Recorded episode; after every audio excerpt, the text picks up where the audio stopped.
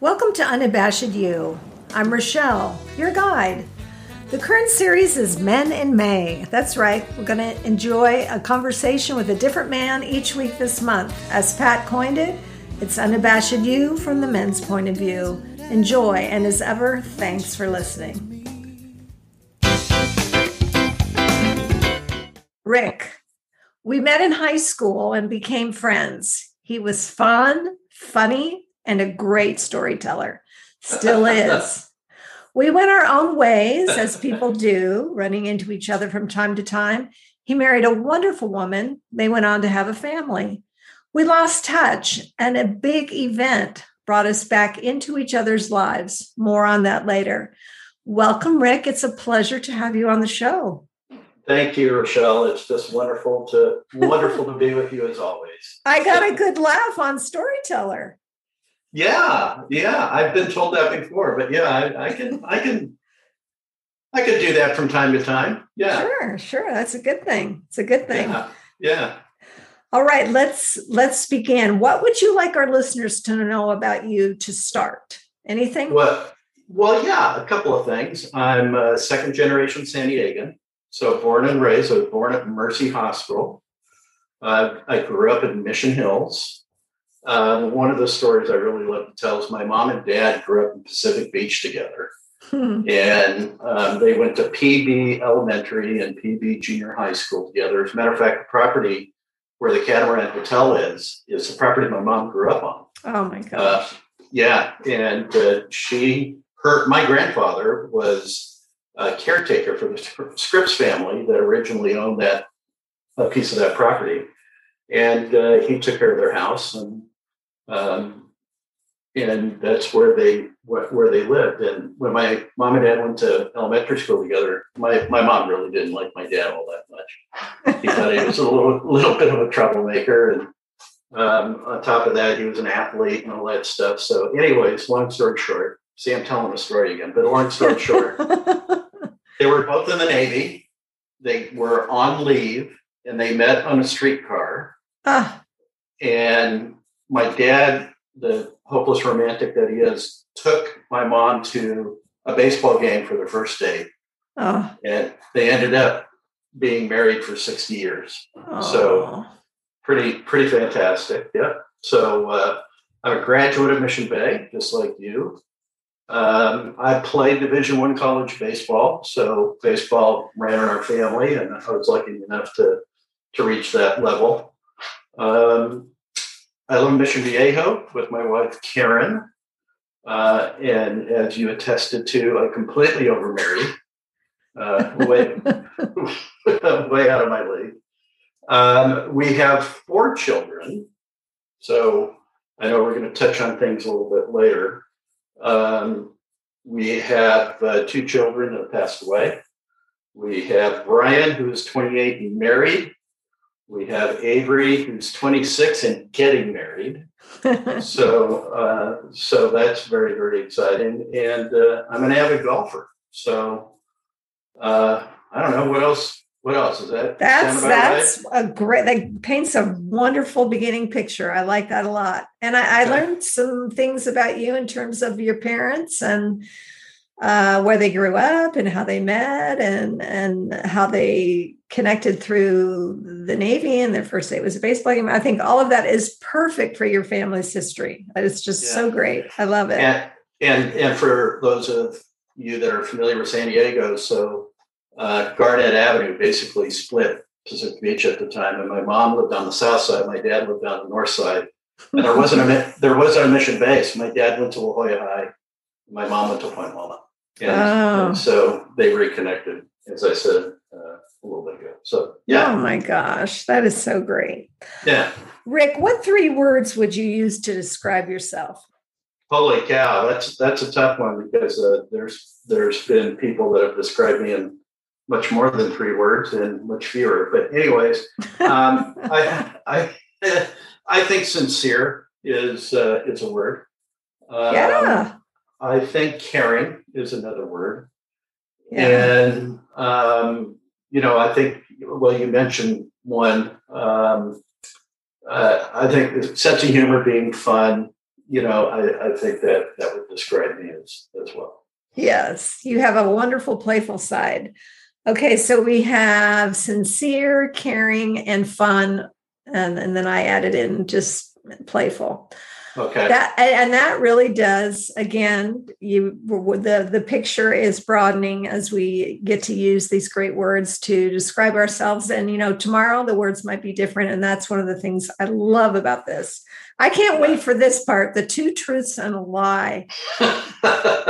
okay. Uh, um, I delivered seventy-five thousand pounds of See's candy during the pandemic.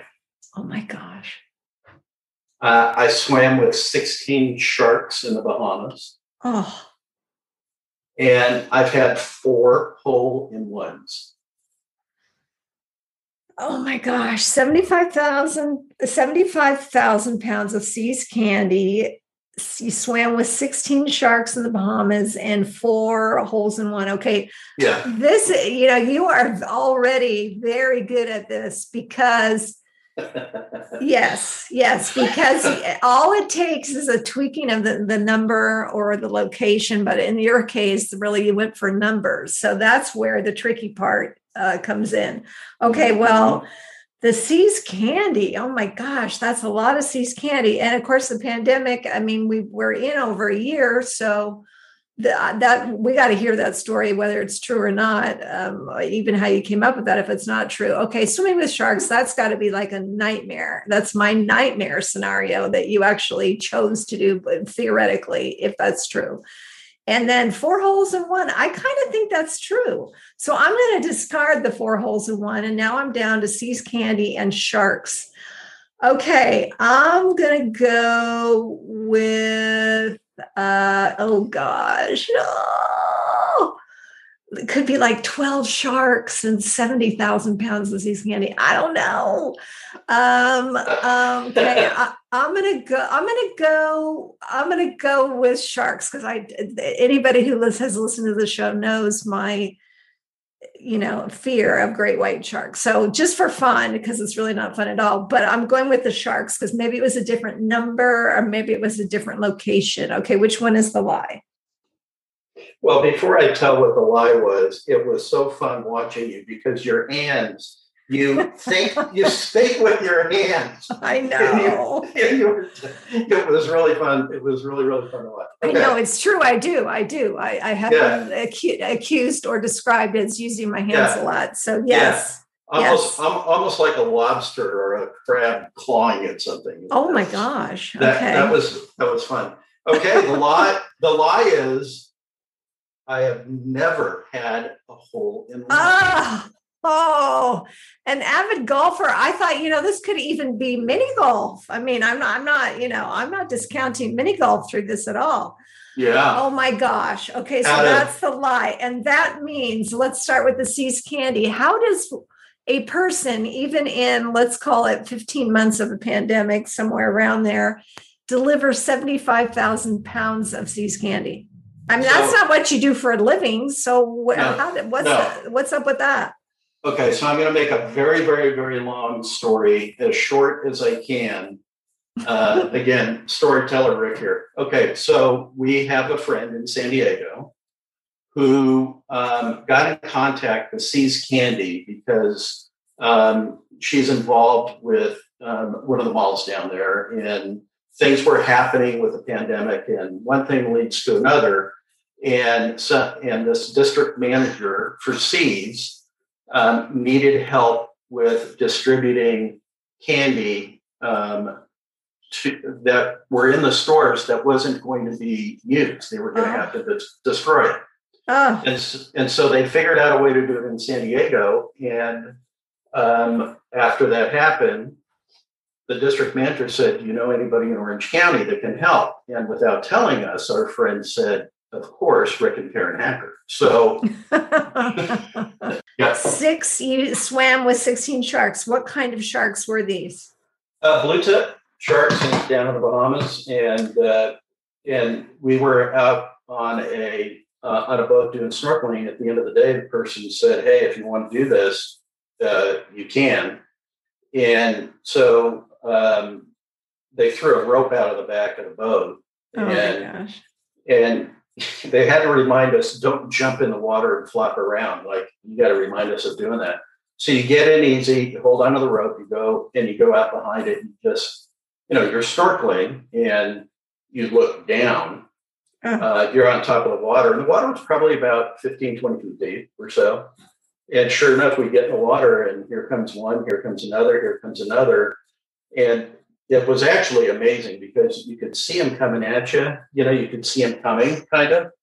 But what freaked me out is when two or three came from behind me, oh. and I could and I couldn't see him coming, and that that woke me up a little bit. At first, it was kind of cool, like being in an aquarium, but then, I mean, they were they were what five feet below me when they went by, six feet below me and then they just keep close. swimming. Yeah, and it, but it was just amazing to, just amazing to see that. Okay, so this is a, you said a blue tip shark. I think that's what it was. Yeah, Okay, so they're not known for wanting to eat people. Is that correct? that. Yeah, yeah. Okay, I mean, okay. if- they if they they have the shark look, which Yeah. is menacing enough, but they're really Yeah. not interested in eating you. Okay, so Yeah. that's that's helpful. So you Yeah. weren't like dangling bait; they weren't dangling you through the water. No, and sharks wouldn't want to eat me anyways. I mean, they just whatever. No, but it, it wasn't a.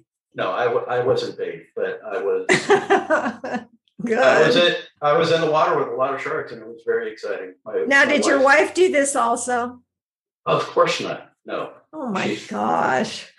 there's about there's about five or six of us that did it. it yeah, it was on a snorkel trip. Yeah, Oh my it was, gosh! It was great. I'm really glad I did it. Okay, well, good for you. Good for you. All right, first memory you can recall because we're getting to know you right now. When we're Yeah, getting to know you first- well, first, first- memory.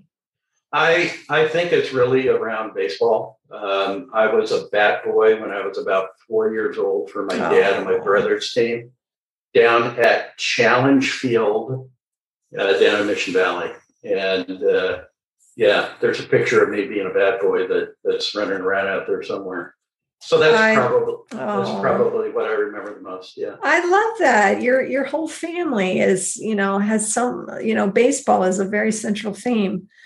All right, Rick, one of your favorite movies of all time. This is not like the favorite, although perhaps it is the favorite. It doesn't have to be like there's only one. You know, maybe you have 30 favorites where you're going to choose one, Just one. just one. It's tough. Oh, That's- I have a good guess, and we'll see What, if I'm right. your guess? What's no, your guess? no, you go first, and I'll tell you. I mean, I I I love the Sandlot. I think that oh, is Oh, the just my Sandlot. Okay. that's my era. That's kind of that we did stuff like that and growing up. So that's one. What was your? And it's your about baseball. Go figure. Oh yeah, Oh my gosh. I was going to say Caddyshack. yeah. That's a good. Well, yeah, For You- you, for you, not for me, Yeah. for you. yeah, yeah. Caddyshack is a good one. No doubt about it. Yeah. All right. I the Sandlot. That makes even more sense. But, uh, we're going to take a little pivot now. You are obviously uh, you- we've mentioned your wife, Mhm. and you have a daughter, Mhm. and you understand firsthand that women struggle with worth. Mm-hmm. what do you say to not just those women in your life but but to all women while you have their ear right now Um, that's a that that's a really important question. Yes. And and I'm going to come at it from a much bigger perspective than what I can personally breathe into breathe into that question because Okay. um, I I believe that um, the the word to me that comes comes to mind is priceless. oh yes Um, and and there's an analogy I, I heard one time that that I really really really like a lot. That um, you know when people are making um, trying to describe this the right way, but it's crochet. You know, Yeah. they they're they're making a uh, making it, it I, I think it's crochet, but or, or needlepoint. Maybe it's needlepoint. Needlepoint. Um, they are looking at a design that they're making, whether whatever the design is, a flower or something, on, on and making this work of art. But when you pick it up and you look from under, you see a bunch of different colored strings hanging down, and it's a mess. There's no, there's no perfect rhyme or reason. It's just a bunch of colors that's not aligned. But if you look at it from the top, mm. it's a mm. work of it's a unique work of art, right? Mm-hmm.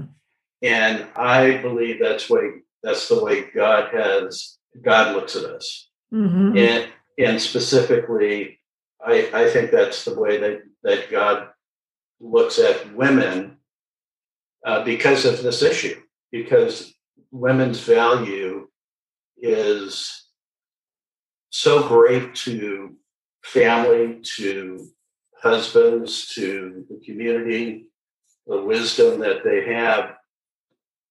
Um, we can't lose sight of that value that women bring to our community, to our right. home, to our neighborhood, to our city, state, country, you know, everything. And so um, I hope that kind of answers the question, but that I, I think it, it's just an individual perfect work of art that gets messy sometimes. Mm-hmm. But, but remember the way that you're really truly viewed. Oh, I think that's just incredible and very powerful. And I'm I'm going to remember that one in terms of each woman's worth. I think that is um, it, it's really spot on. So thank you for that. I I think that that yeah, it's insightful, inspiring, encouraging. I mean, all of those things, and I I really hope that it speaks to women listening. You know, when they're having tough times, that they will remember the unique work of art that they are, even if it feels a little messy at the moment. Mm-hmm. Well done, Rick. Thank you. Mm-hmm. You're welcome. What's a piece of wisdom you keep handy?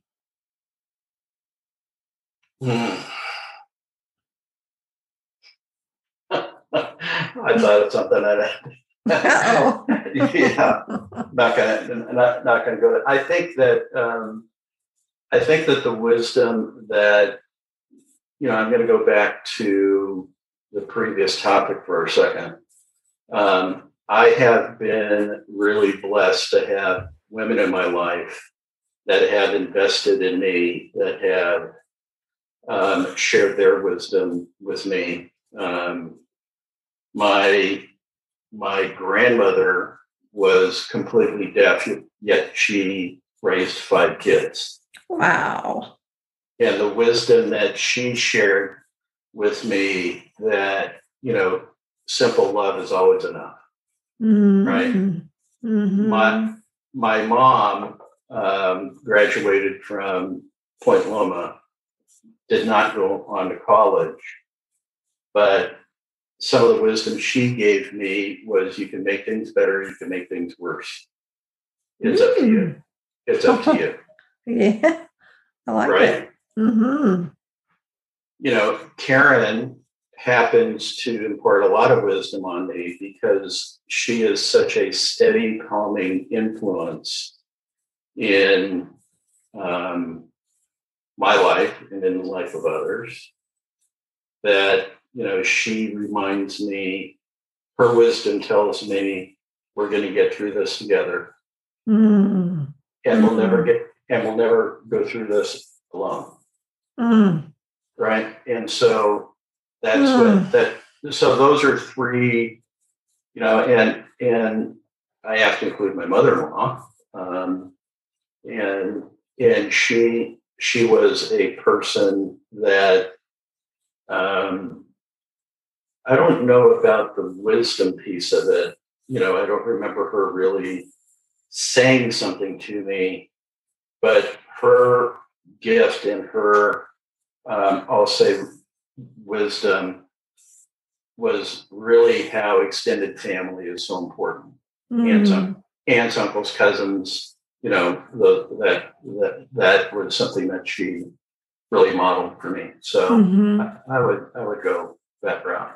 Absolutely. I mean, wisdom, like you said, can be modeled. It doesn't necessarily have to have words Right. attached to it. So Right. she was able to impart that by how she who she was and how she treated you and the other people in, in her family and extended family letting you know each person know through her um through how she was toward each one of them how valued she thought you each were and that there's really something to that for people to be you know we talk about this a lot on the show being seen and being heard. And and it just you just you know you feel warm inside when you feel like another person sees you and hears you. I mean it, it's just sort of a basic human need that we have you know to be valued to be affirmed. And so i, I love that your mother-in-law was able to be that and that you right now have paid her great tribute. She's in heaven. Maybe she's listening but you know not but and she has left this wonderful legacy that now we're talking about right now Mhm. And I have to say, Rochelle, one of the things that you've always done over the years that we've known each other, you just said it. You you have really helped me and my family because you are such an effective listener and you really do care about what we say Mm. and have and have interest in in how we're feeling and and to a big degree what are we going to do about it so i want to thank you for that too Oh, that's very Yeah. sweet. Well, thank you. Yeah. I appreciate hearing that. I mean, I think we all have different gifts, and certainly, uh, I'm not e- well. I, it always comes up on my spiritual assessments, but uh, encouraging. I love being an encourager. I just, mm-hmm. It's something that I, I, it's, I can't not do it. I just, it's like I have to do it. I have to. so thank you for that. I, I, I like hearing that I have been that for you and your family. That makes me feel all warm inside. there you go good Yeah.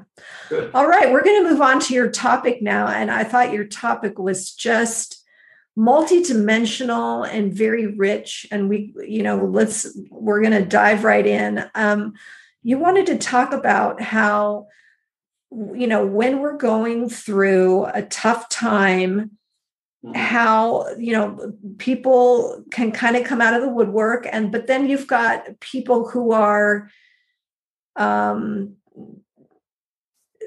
really you want them there with you in the trenches Mhm. and then others that yeah thank you for the casserole we really appreciate it but you don't Mhm. necessarily you know want uh, you don't necessarily have that intimacy and that closeness with them and i, I love Mhm. this topic in terms of when you want to step in to help somebody and let's say you're the person needing help Mhm. how are you wise and trusting in how to assess who to let in and who not to let in i mean it's Mhm. i, I think this is a really um, fascinating compelling topic let's let's let's dive in Mhm. I think I think it starts with uh, a twist on an old saying, and the old saying is, "When the going gets tough, the tough gets going." Right? I mean, Yeah. we've all heard we've all heard that, but I heard it said one time that when the going gets tough, the tough come in, Ooh. and I like that because that is an intentional act of somebody who truly cares and wants to and wants to be supportive. yes Um, receiving that type of care and, and action is uncomfortable for most people. yes It's it's it's really uncomfortable because I think from a society standpoint, we're taught to you know as as people, hey, I've got this covered because we have, I'll say appearances to to keep up, and accepting accepting help means you can't do it by yourself. And that's totally Mhm. wrong. True Uh, the- I mean, the perception. I'm not saying that. I I I, I don't. I didn't. That did- may not have come out correct. no i understand what But- you're saying it's the perception versus the reality Mhm. yeah, and and having um, a lot of experience with with this type of thing, um, the the people that decide to step in are typically people that have walked in your path, that have been there before you, that have experienced um, some of the things that you're experiencing, and they can they can give you what you need the way it needs to be given. Mm-hmm. And um, and so if there's a neighbor or a friend or somebody that says, "Hey, what do you need done?" If you're going through a crisis and you need to have your lawn taken care of, tell them to take care of the lawn. You need a car wash. You know, could you wash my car? It, you know, if you have laundry to do, you know, it might be a little embarrassing because they're going to look at your underwear, but let them do the laundry, you know? hey, but, we all have underwear, right?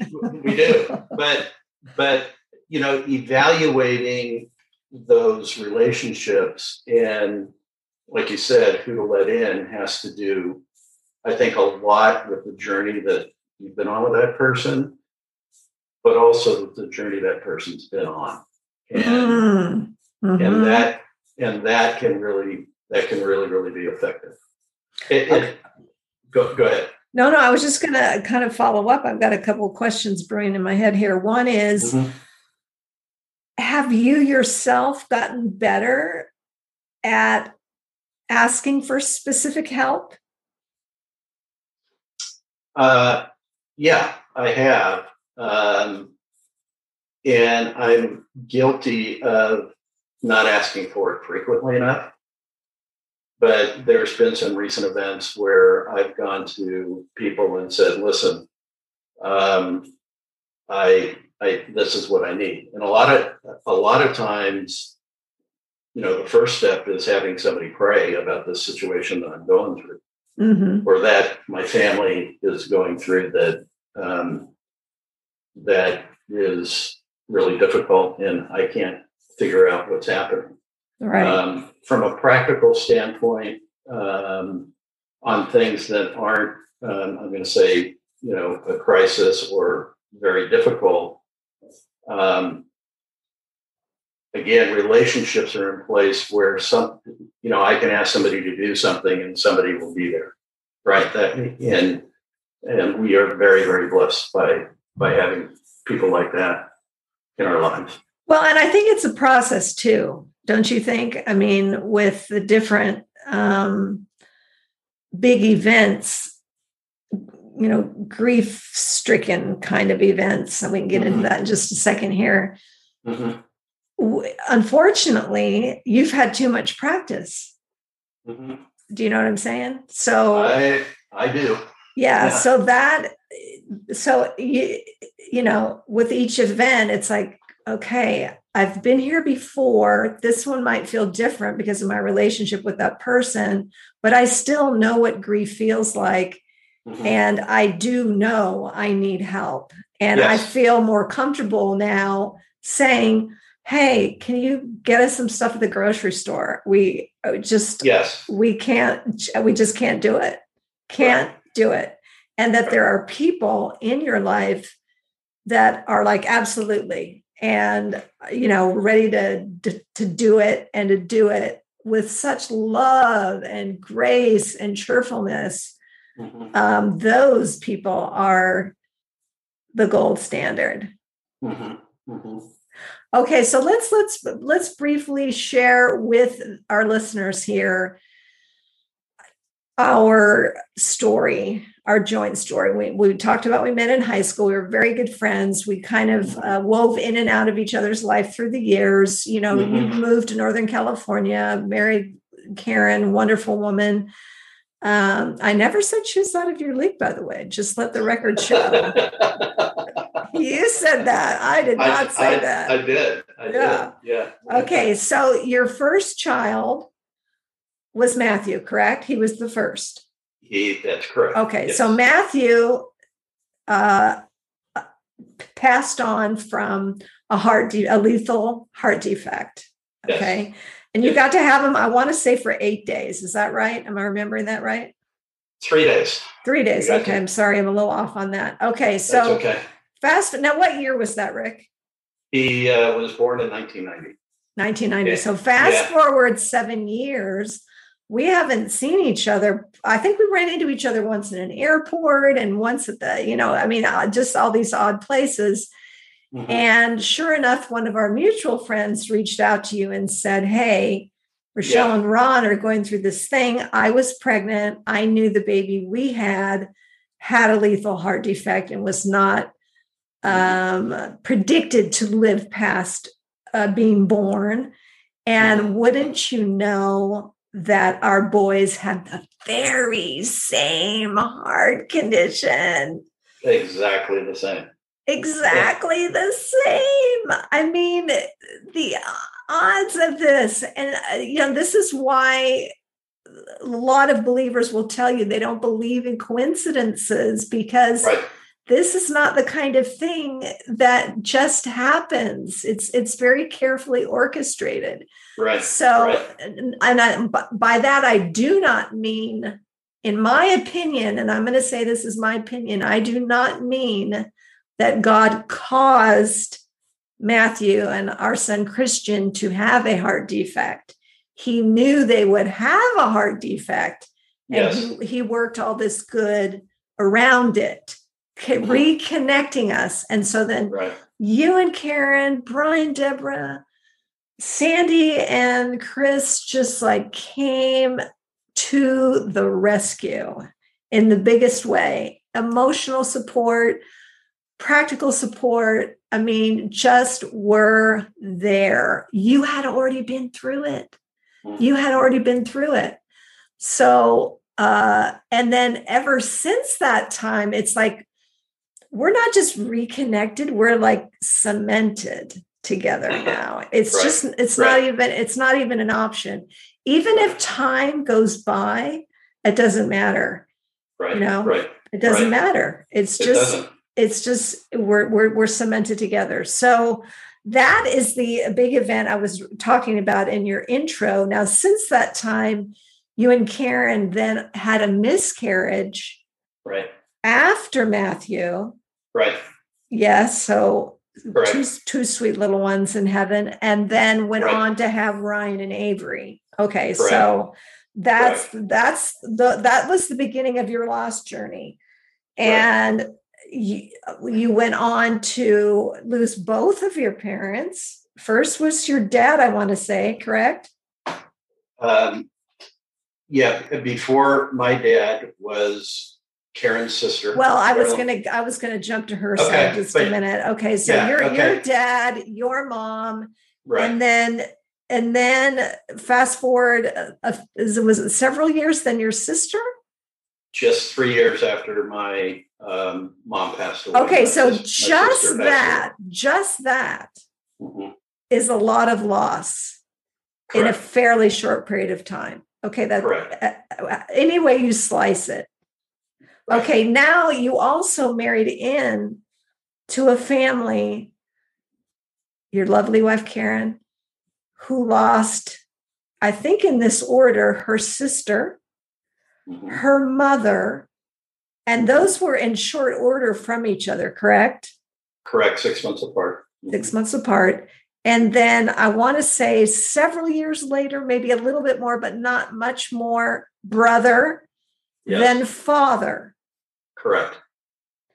now karen is the sole surviving member of her original nuclear family That's correct. Yes. which for our age group is highly unusual Mhm. highly unusual to have start out with three siblings and to lose both of them and both parents Mhm. it it really it really is so uh, so you're not only experiencing all your loss you're experiencing all of your your extended family's loss so that is so much loss so much loss i mean there just aren't a lot of people in you know i'm i'm going to say um first world countries who experience that kind of loss. I mean, I think that would be more, you know, like in war torn, impoverished places maybe that might be you know disease ridden places that that kind of those kind of numbers might be more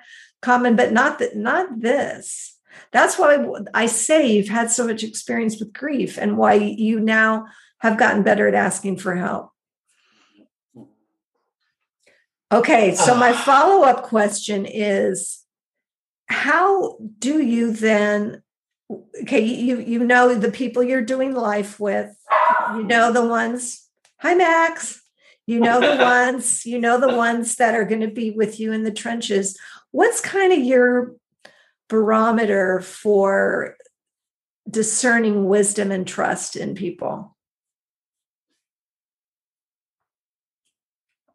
One of one of the ways that people can enter into a I'll say a grieving situation, one of the greatest gifts that we can give somebody is the gift of presence. Mm. And and in the middle of a difficult situation, trying to fix the unfixable is a difficult thing on the person that needs help. Mm-hmm and people that are grieving deeply and people that that um, are processing what they're going through need to need to be able to say what they need to say and they need to be able to do what they need to do mm-hmm.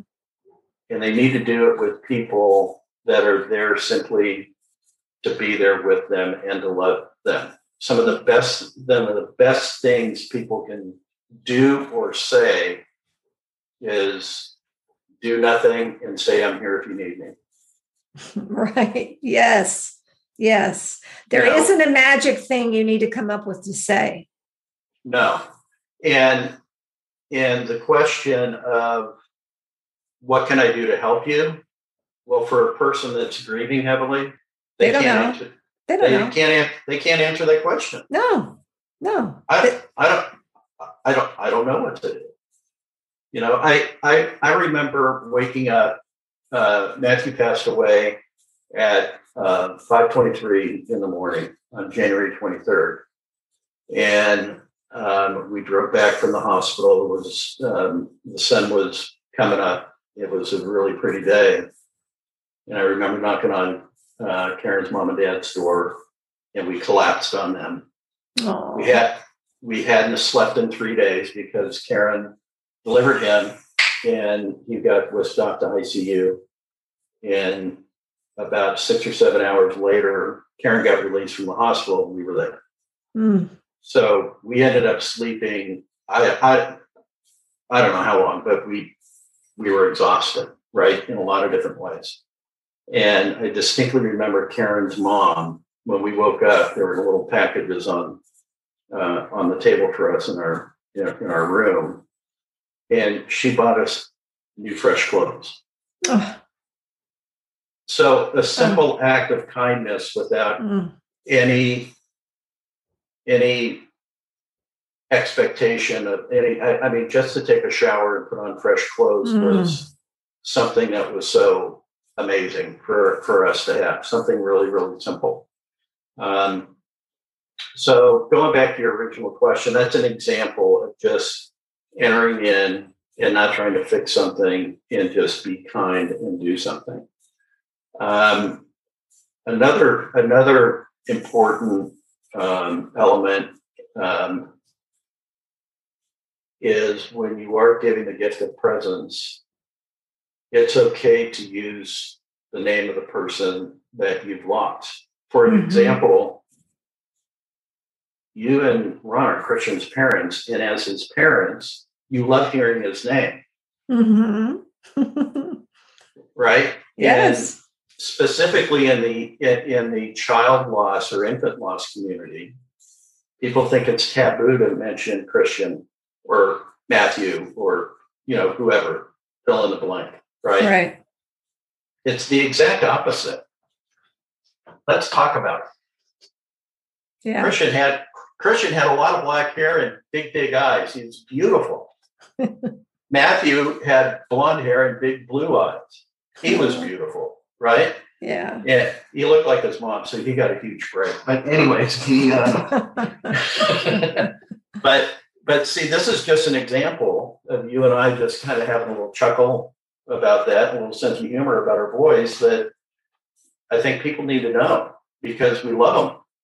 right. And, and you love the person that that isn't here anymore. Just because they're not here anymore doesn't mean that you don't love them. You love Yeah. them, you still do. Yes, I agree with that. Except, except I wonder generationally if our generation and those coming up behind us are a little more aware, and the grieving process looks and feels uh, not the heartbreak part of it, but the way we deal with it looks and feels different than the way our parents' generation looked and dealt with it. Does that make sense? Like I I don't Makes really sense. yeah, I don't really think they they would want to talk about it. I I don't know if that's out of fear because I don't like I don't talk about it in front of me because I don't want to feel that pain. I don't know if that's it or if that was just like the accepted way to deal with it. But privately, you're like, I, I wish somebody would mention his name because I, I miss him so much. He was he was real. He was here. I don't know, but it's it's I think it's interesting. Yeah, yeah. I think I, I think that has a lot to do with it, um, and also if somebody hasn't had this may sound a little weird, but grief care model to them. Like in my family, we never lost anybody. It, you know, in my nuclear family, I remember losing my grandfather, but I was very, very young. And um, besides that, I didn't lose anybody in my family until I was in my twenties. You know, it was my it was my uh, grandmother and and uh, my aunt and an uncle, but um, I don't know if people from our parents' generations were able to talk to us about this topic. You know, Right. to, it, because you know you just don't. You don't want to make more people upset, but so I, I I do know for sure that people are using tools that weren't available in the past Yes. to I get agree. through. But but going back to how to your question about how to discern who's going to be there, the other big piece of it is, you know, are are they going to be there for the first week or two weeks, or are they going to be there for the first? Because all of the first just Mm. stink. They just Mhm. stink. Mhm. That that's why grief takes so long you know from a from a uh, i'm going to say from a society point of view um, people think about somebody that's lost somebody for you know a period of time but then you know life restarts and you know the grieving couple or the grieving person finally goes back to work and there's an appearance that everything's normal well not everything's normal because your your new normal just got moved yeah. and then when the first um, birthday comes up Yeah. not the person that you lost but it could be ron's birthday or it could Yeah. it could be anybody your birthday the first Mhm. mother first mother's day first father's day 1st Mhm. fourth of july first you name it in that first year it's just brutal and so is somebody going to enter in and remember those event you know those milestones as you go along and that goes back to relationship and trust you know Right. I mean, we still exchange love during times when, you know, Christian, when we think about Christian, we're thinking about, you guys are thinking about Matthew, and it's precious, right? Yeah. It's just, Yes. It's just, it's just precious. Yeah. Yes. This is just such a wonderful, important conversation to have. I'm so grateful you got us started. And I, I think really it's just the beginning. I know there is much more that we need to explore and talk about and and you know we've been talking a bit on the show lately about how conversations will change the world and and I really believe that to be true.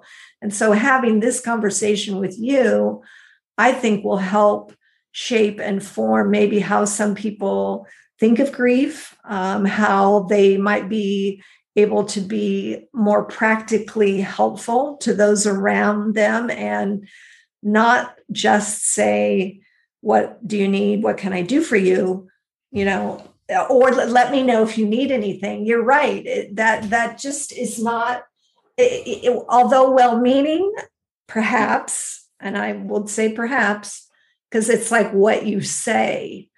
But where's the the rubber meeting the road? I mean is is that just a platitude or is it a real thing?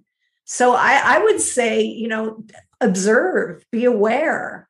Yes absolutely you know, just really be aware when you're being in the presence of that person you know take a look around what what can you what do you see? What do you see that you can do? Make a mental note for future. Okay they're running low on fruit. I'm going to run by and do a grocery run and you know uh, just those just i think full awareness when you're in the presence and and just mm-hmm. do do. Exactly exactly. Yeah, yeah. i love that. yeah. i love that. And um this is, yeah just such an important conversation. Our time however is running nigh so we must wrap up but i think this has given us some great beginnings of of how to do better how to be better how to do better. And and to me that's what this is all about these conversations um, having you on the show today and and being able to reconnect on this level. I learned a ton about you that i didn't already know which i love. And uh, yeah we're cemented. Yeah we are. Thank you. Just just one other thing that um, you know going back to the you know handy wisdom. Yes. Um, love wins. Mm. hmm Yes. And, and we love that song. Yeah, right? we do. We've been there and done that, right? Yeah, we. We're giving a little uh, plug to uh, Bill Cantos, who has a beautiful song called "Love Wins." And uh, right. yes, look it up, people. Look, look it, up. up. Look it up. great song, but yeah. but you know that that that that is really truth. That love wins. In the end, love love wins. Absolutely. With when you come into a situation and you're thinking about, you know, should I go on a grocery run or will they be offended? Love wins. when you when you come in and say, "Hey, I want to," you, you know, I'm. Do I go and do I need to do anything or just being there and being present? Is that the right thing to love wins? Yes. Right. Yes. Do, do I do I need to because I've earned the right to have a direct conversation with somebody based off of a relationship and you're getting the sense it's the right thing to do, love wins. Mm-hmm. So love wins. Well, I already have the title for your episode. oh my gosh. I don't even have to think about it. Oh my gosh.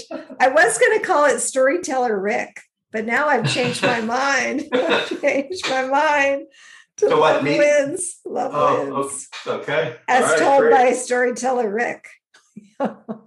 Maybe that's the title. That's cute.